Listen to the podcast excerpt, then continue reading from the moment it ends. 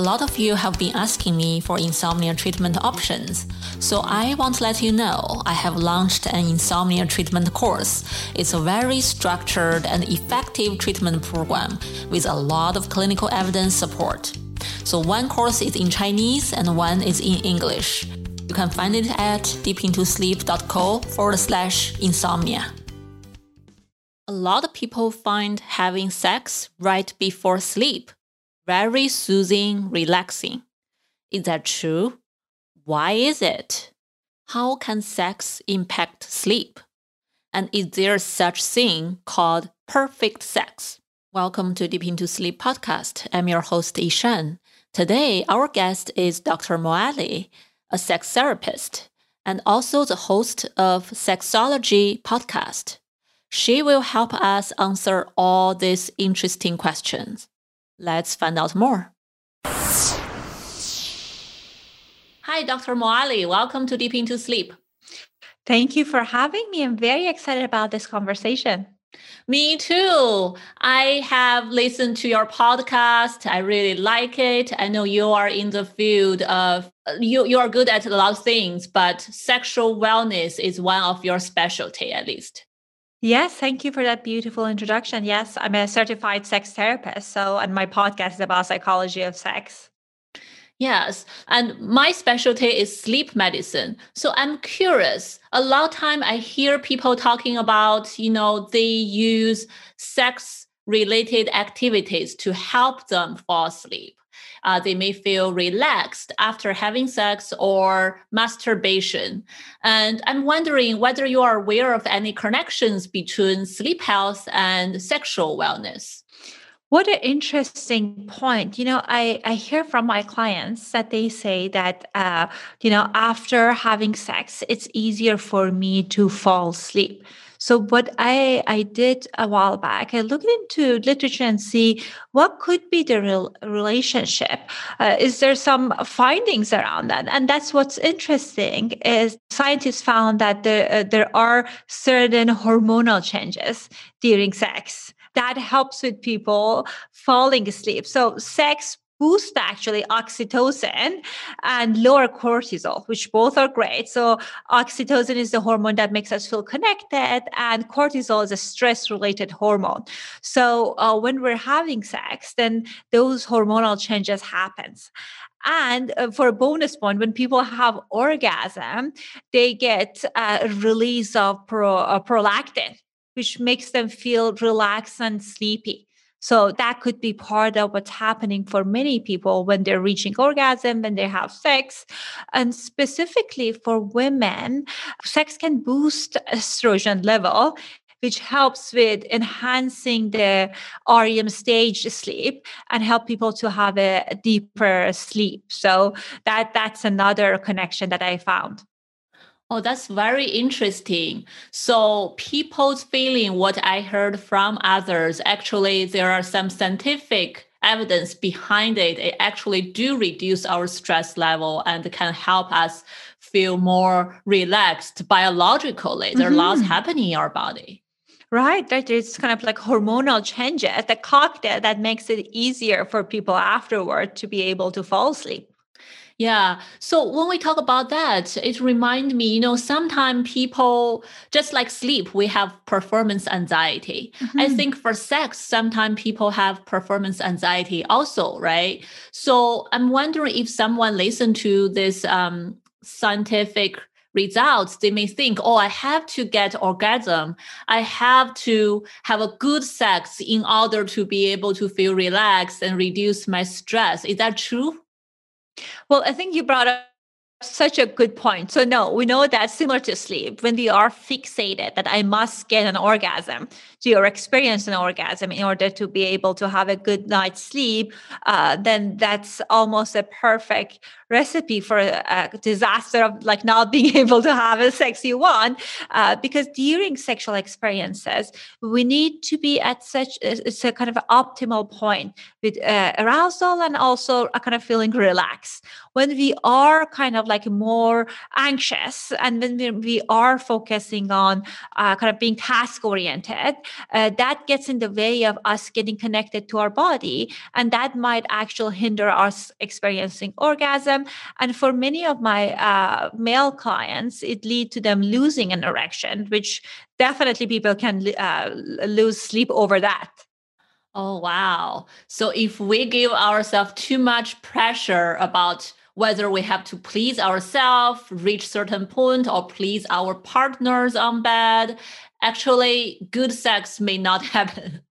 Absolutely. And again, uh, we talked about part of what changes our hormones is not necessarily connected to orgasm. So might, you might even lose the benefit of kind of like changes in oxy- oxytocin and also you're increasing your cortisol when you're stressing yourself out. I tell people that like many of my male clients that they have erectile functioning challenge when they go at their cortisol level to get tested they see that their cortisol level is high and that's why they're not able to get an erection. So there's definitely a connection there oh i see Wow, that's very interesting to think about what may be behind all this and this hormonal change we may not be aware of. But if we always in that mindset and uh, try to pursue those, try to please everyone, including ourselves, you know, our body reacts to it. Absolutely. And again, that there's an element of evolutionary psychology there, right? Eh, because when we were in nature, in kind of wilderness, uh, for our ancestors who were living in caves, if you were getting chased by the lion, it wouldn't be beneficial for you to uh, get blood flow in your penis or your genital. You needed that blood flow to your leg uh, so you can run. So the the same kind of situation uh, also now is present for many people. That uh, if you want to have optimal kind of sex, uh, sex that's good enough, it's important for you to focus on regulating your emotion and more importantly not focusing on the result i really like the word you use good enough sex not so-called perfect sex right? So regarding this i get a lot of questions from friends from people i know. Even though i'm not expert so i'm very happy i can ask you. Because a lot of people think about what is perfect sex what should be the standard. A lot men think about I should be uh, harder, I should uh, uh, last longer to make my partner satisfied. But I'm wondering, is that true? Is that really what women want? And does that really, you know, if you push yourself to meet certain standards, does that really give you a so-called perfect sex? Well, I'm glad you brought up that question because I get that a lot from my clients. And you said, like, from the, as you said, from the community, that people are misinformed about what good sex is because as uh, if you're thinking about the education you got from around sex most people they haven't received any education about uh, sex or they received a sex negative education. And uh, what they learn is mostly from porn uh, kind of a, a sexual entertainment material. I'm not against porn, but what happens is when we're using it for sex education, we get a wrong idea about uh, what what's the uh, kind of good enough sex look like. Because in porn, we don't see any foreplay, we don't see any uh, kind of like uh, play and engagement that leads to people be ready, their body to be ready for penetration. And uh, after I don't know a few minutes of uh, penetration, the couples have this like mind blowing blowing orgasm. But that's not how sex work right? So many times my clients they think especially when they're in a heterosexual relationship that what would make the relationship their sex better especially from male partner is that i, I must as you mentioned last long and I, I the penetration needs to be my penis needs to be firm all of that without kind of having a conversation with their partner of what uh, she wants. Um, and many women as we know they're not experiencing orgasm through penetration. It's actually about clitoral stimulation that helps them to experience orgasm. Uh, so i love that you also think that the key word is sec- uh, good enough sex because there is no perfection. And uh, it's important for us to focus on what gives our body pleasure and uh, making sure that you are having positive experiences with your partner. So it's more about when it comes to sex what it feels like versus what it looks like Mm, I like it. So really feel it with your body, have this communication with your partner. Uh, what we think, oh, it should be this way. This is the so-called good way may mm-hmm. actually not really be helpful to the relationship, to the intimacy, to the interaction. Absolutely. And, you know, we all are different about uh, what uh, turns us on, what are our turn ons and turn offs. And uh, one misconception that I hear at times from couples is that saying that my if my partner likes me, he or she would know what I like. And I always tell them that uh, your partner is not a mind reader and our bodies evolve and our needs evolve. So it's important for each individual to verbalize what works for them and communicate that with their partner. Yeah, that's very good suggestion. When you talk about communicating with the partner, I think actually a lot of people are really either feel shamed or shy or worried they're going to hurt their partner's feeling by communicating so I heard a lot of my friends um, in the Chinese community because it's even more a taboo to talk about this topic, right? So a lot of people actually just say no to sex. I'm either too tired or I have children to take care of. I'm not in the mood for it. So I'm not hearing a lot of communication from couples, but it's just a rejection or a lot of excuses in this kind of uh, bedroom activity. What do you think about it?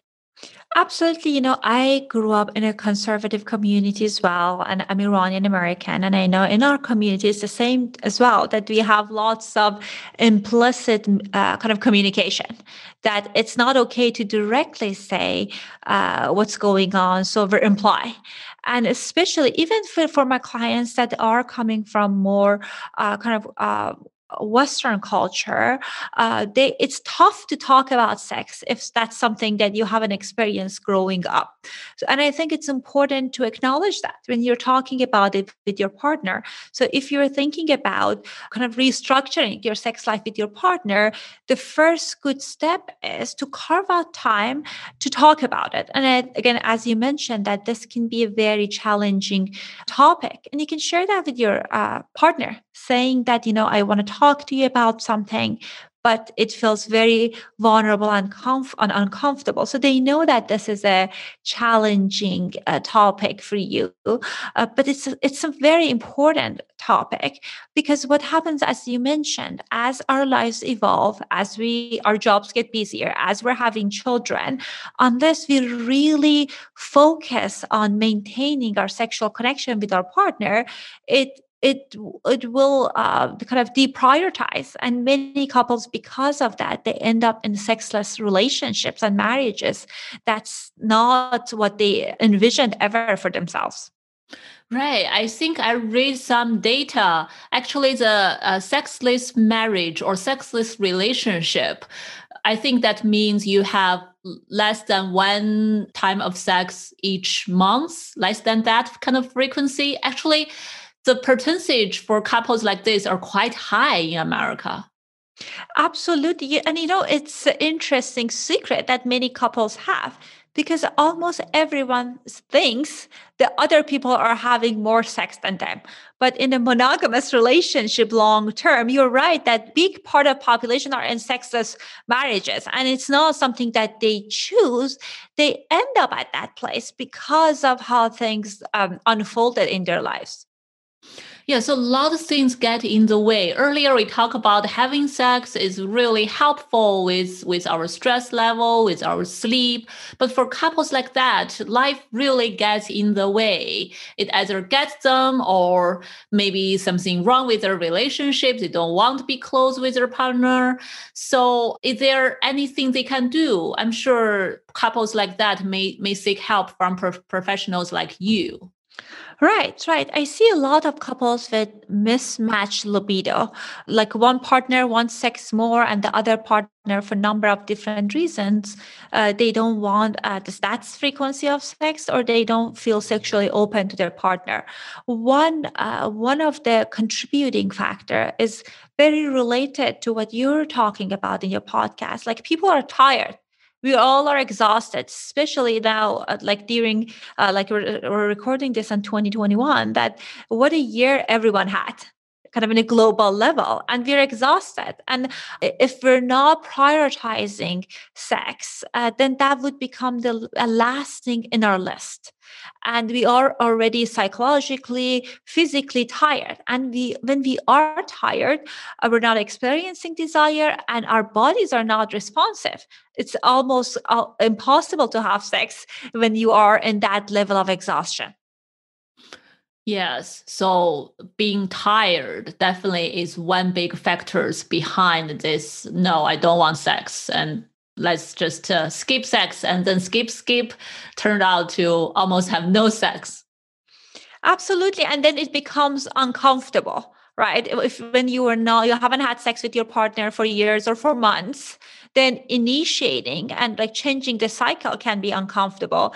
And at times our bodies are not are not ready uh, for sex when if we haven't had sex for a long long time because the way that it works for most people the more frequent uh, connecting rewarding sexual experiences you have with your partner you will be uh, open to have more of that. It's similar like if you're going to a restaurant and you have a great food and great experience it's most likely that you would go back more likely that you would go back compared to another situation when you go like you had food poisoning or you didn't like the food so it's the same concept with sex as well.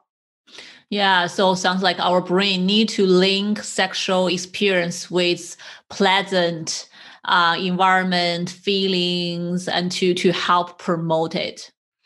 Absolutely, yes. And I think the more we're we're sexual with our partner, more most people feel more connected, and that connection can energize a relationship outside and inside the bedroom. Yeah, that's so important to remember. And then you mentioned earlier about the mismatch libido, right? I heard so many, especially women. I talk to more like uh, uh, Asian women about this because normally they are more open about um, what they are not satisfied in their marriage life. So a lot of them didn't notice this mismatch libido in their own relationship. Do you think that's very common thing? Is that something we can do something about, or it's totally biological? We cannot do anything about it. Well, there's there could be a part that's biological, but absolutely that's something that you can negotiate and uh, kind of work uh, work through with your partner.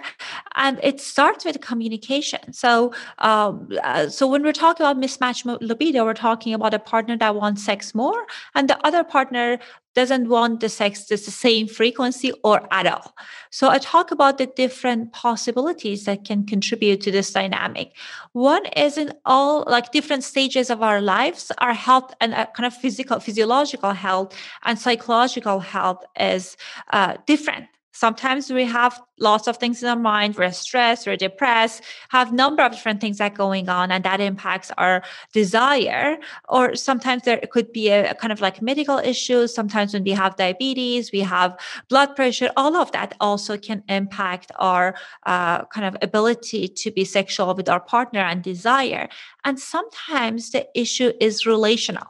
So sometimes i see that couples coming in that there was a betrayal in relationship and the issue hasn't been addressed. So that one of the partner feels hurt and then they don't want to be connected, uh, connected with the partner. But if it's not necessarily psychological, uh, it's important to kind of like the first good step is to kind of talking about when you are at your optimal place with your sexuality. Kind of going back to sleep. Some people are morning people. Some people are uh, night owls. So it depends on you and your partner. What kind of a style do you have? I, times we, when we're talking about it, like we'll decide on somewhere in between. So maybe during noontime on weekends would be where you, when you would be at your optimal place with your hormones, you're not exhausted. So kind of starting from there, kind of like starting from the time that your body is more responsive and kind of like just kind of scheduling sex. So one thing that I talk a time I share with couples is that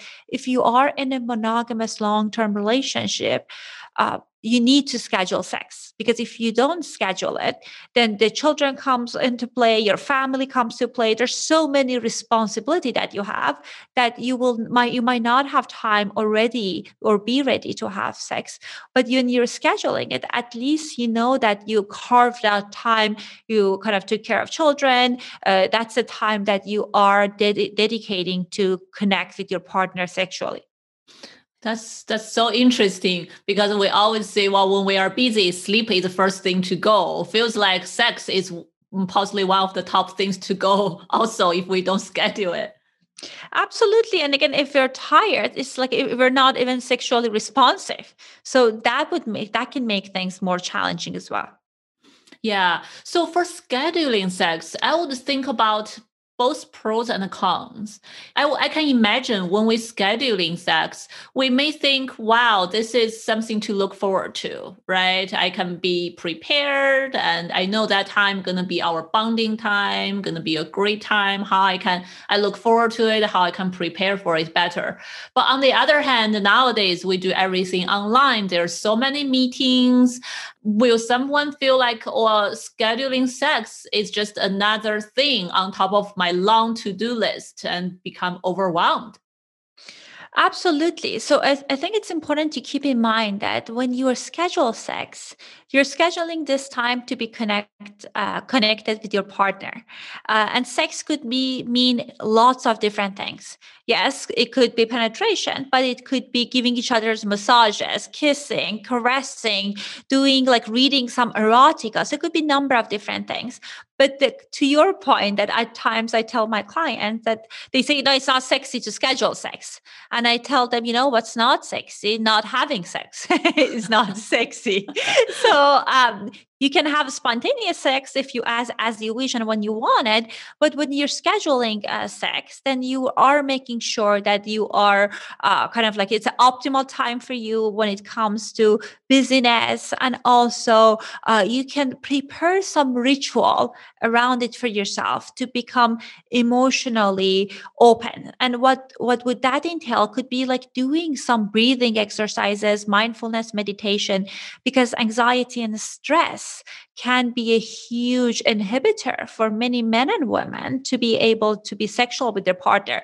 When we are anxious and our brain uh, is racing, it's hard to be connected sexually with our partner. So when we're knowing, for example, Saturdays at 10 a.m. Uh, is my sexy time with my partner, then maybe at 9:45, 9:30, you can start with doing the ritual that helps your body and your mind to get calmer and quiet. Mm, I really like that. It feels like a lot of time we have very narrow, narrow definition about what sex is. So a lot of people tend to see that as a task, as a responsibility. And when you're tired, it's not enjoyable. But sounds like uh, sex can be so many different things. Uh, it's about pleasure, about bonding, and not only with your partner, it also includes sex with yourself. Absolutely. And you know that they found that there was a, one of my colleagues did this study around uh, sexual experiences of couples during COVID. Mm. And what she found that that many people lost their orgasm because of the level of stress.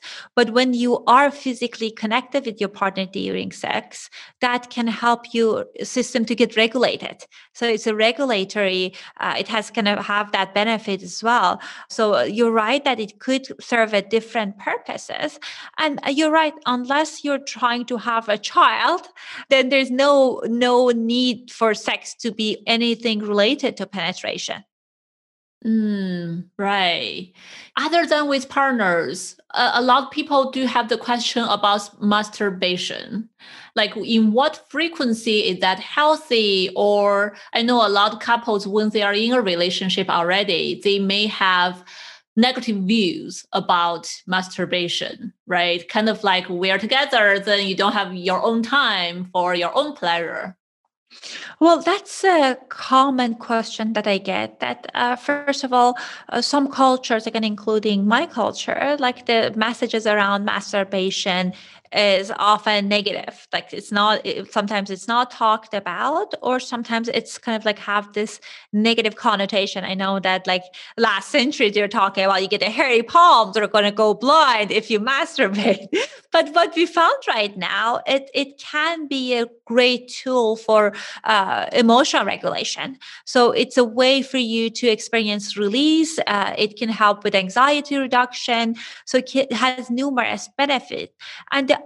other benefit that it has that's so important is that it helped us to know our body. Sometimes when I have couples in my office and I ask each partner what you like, one of the partners, oftentimes female partner, she cannot uh, say what she likes because she never explored her body. So when we're exploring our body, we have more awareness about our likes and dislikes. I know that sometimes couples, when they are in a relationship, there is an expectation that uh, you're not uh, engaging in masturbation, you're not uh, experiencing any solo experience because all of your uh, sexual experiences need to be with me and that's lots of lots of pressure to put on yourself and your partner for a number of different reasons uh, because sometimes again at times we have different times that we are feeling excited and aroused. And if our partner is taking care of their sexual need then they're not going to pressure you for making sure that you are fulfilling their needs 100% of time. And also there is a i think there's benefit in engaging in indulging your creativities. And sexual fantasies are a source source of creativity for us. As you're practicing that, then it helps you to be more in contact with your erotic uh, life. And that can actually energize your partner uh, sexual experiences. Uh, you were you asked about when it becomes an issue. I would say it becomes an issue if you uh, kind of experience performance sexual challenges with your partner. So if your partner want to be sexual with you and uh, you masturbated several times that day and you're not interested to be with them then that shows that then okay it kind of takes away things from the kind of relationship. But again also i know me and you as a mental health providers we know that if that's the case then there are other things going on. There this is a system of avoidance that that perhaps can get in the way of people kind of wanting to be connected sexually with each other. Um, so i would say unless it disrupt your relationship in a way that you're not able to be sexual with your partner or gets in the way of you showing off or uh, kind of like your work because you know sometimes people get so preoccupied with masturbation that they kind of sometimes they uh, stay up all night and they masturbate to porn and they're not going to work next day. So if if it's not that extreme uh, then there's nothing wrong with that yeah, I like that. Thank you. That's uh, I think that's possibly very helpful information for a lot of uh, couples to know, for a lot of uh, people to know for themselves. Right? There's a limit. There's a boundary. There's a function of it. And when you talk about it, remind me of in sleep how we think about if you just rely on sleep medication or something else to help you put you to sleep, you lost this independence, you lost this natural ability to to fall asleep. It feels like sex too. If you always rely on your partner to be the one make you feel great to fulfill your sexual needs, then you are missing something, missing the chance at least to explore your own pleasure, your own body, and also the pressure is definitely high for both parties. Absolutely. And, you know, sometimes I have couples that they say that, you know, uh, when they don't masturbate, that they feel rejected when they're rejected and angry when their partner eh, don't want to have sex with them because they don't have that outlet for themselves to kind of explore their pleasure. Uh, so it all kind of like they rely, over rely on their partner to help them with their release and sexual pleasure.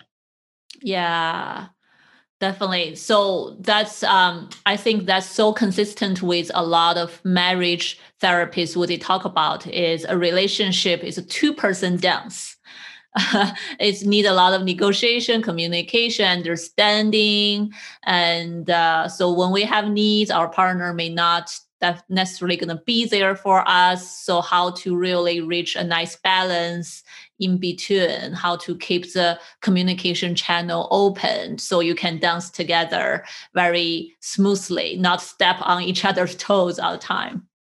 Absolutely. You're right that uh, it's just a matter of balancing your own uh, kind of like uh, uh personhood independence and uh, the connection that you have with your partner. Yeah, I love all this information, Dr. Moali. So, um, near the end of the show, is there any final wisdom you want to give our listeners if they're listening and they're really curious about this topic about uh, sex wellness? Well, I think one important uh, recommendation and invitation I have for your listeners uh, is that if there's an issue around sex, make sure you're addressing it sooner than later. Because what happens is at times research shows that people wait three to five years before seeing a professional. And what happens between these three to five years is that uh, lots of relational issues get secondary issues get built up then you're resent, resentful toward your partner. Maybe there you will have other relationship outside relationship uh, your primary relationship. So it can add up to the kind of multiple layers to the initial issue. So if you've been struggling to connect sexually with your partner for a few months first good step is to talk to them. But if you feel like you guys are not able to problem solve it, working with a sex therapist also can be a next good step. Great, great advice. So, if our listeners want to find out more about your podcast or your practice, how can they find it? Well, thank you so much for asking that. So, um, my podcast, they can find it in iTunes, Stitchers, all over, kind of like places that people listen to podcasts. The title is Sexology. They can find the podcast on sexologypodcast.com as well. And I'm a psychologist and sex therapist in Los Angeles. Uh, so they can find my information about my private practice as oasis2care.com. Great. Thank you so much. I will put all these links, information on the show note also to make sure people can click through and knows where to find them. Thank you so much. This was such a wonderful conversation. Thank you for having me on. Yeah, thank you, Dr. Moali. Thank you for coming to share all this. This is awesome. So this is my conversation with Dr. Moali.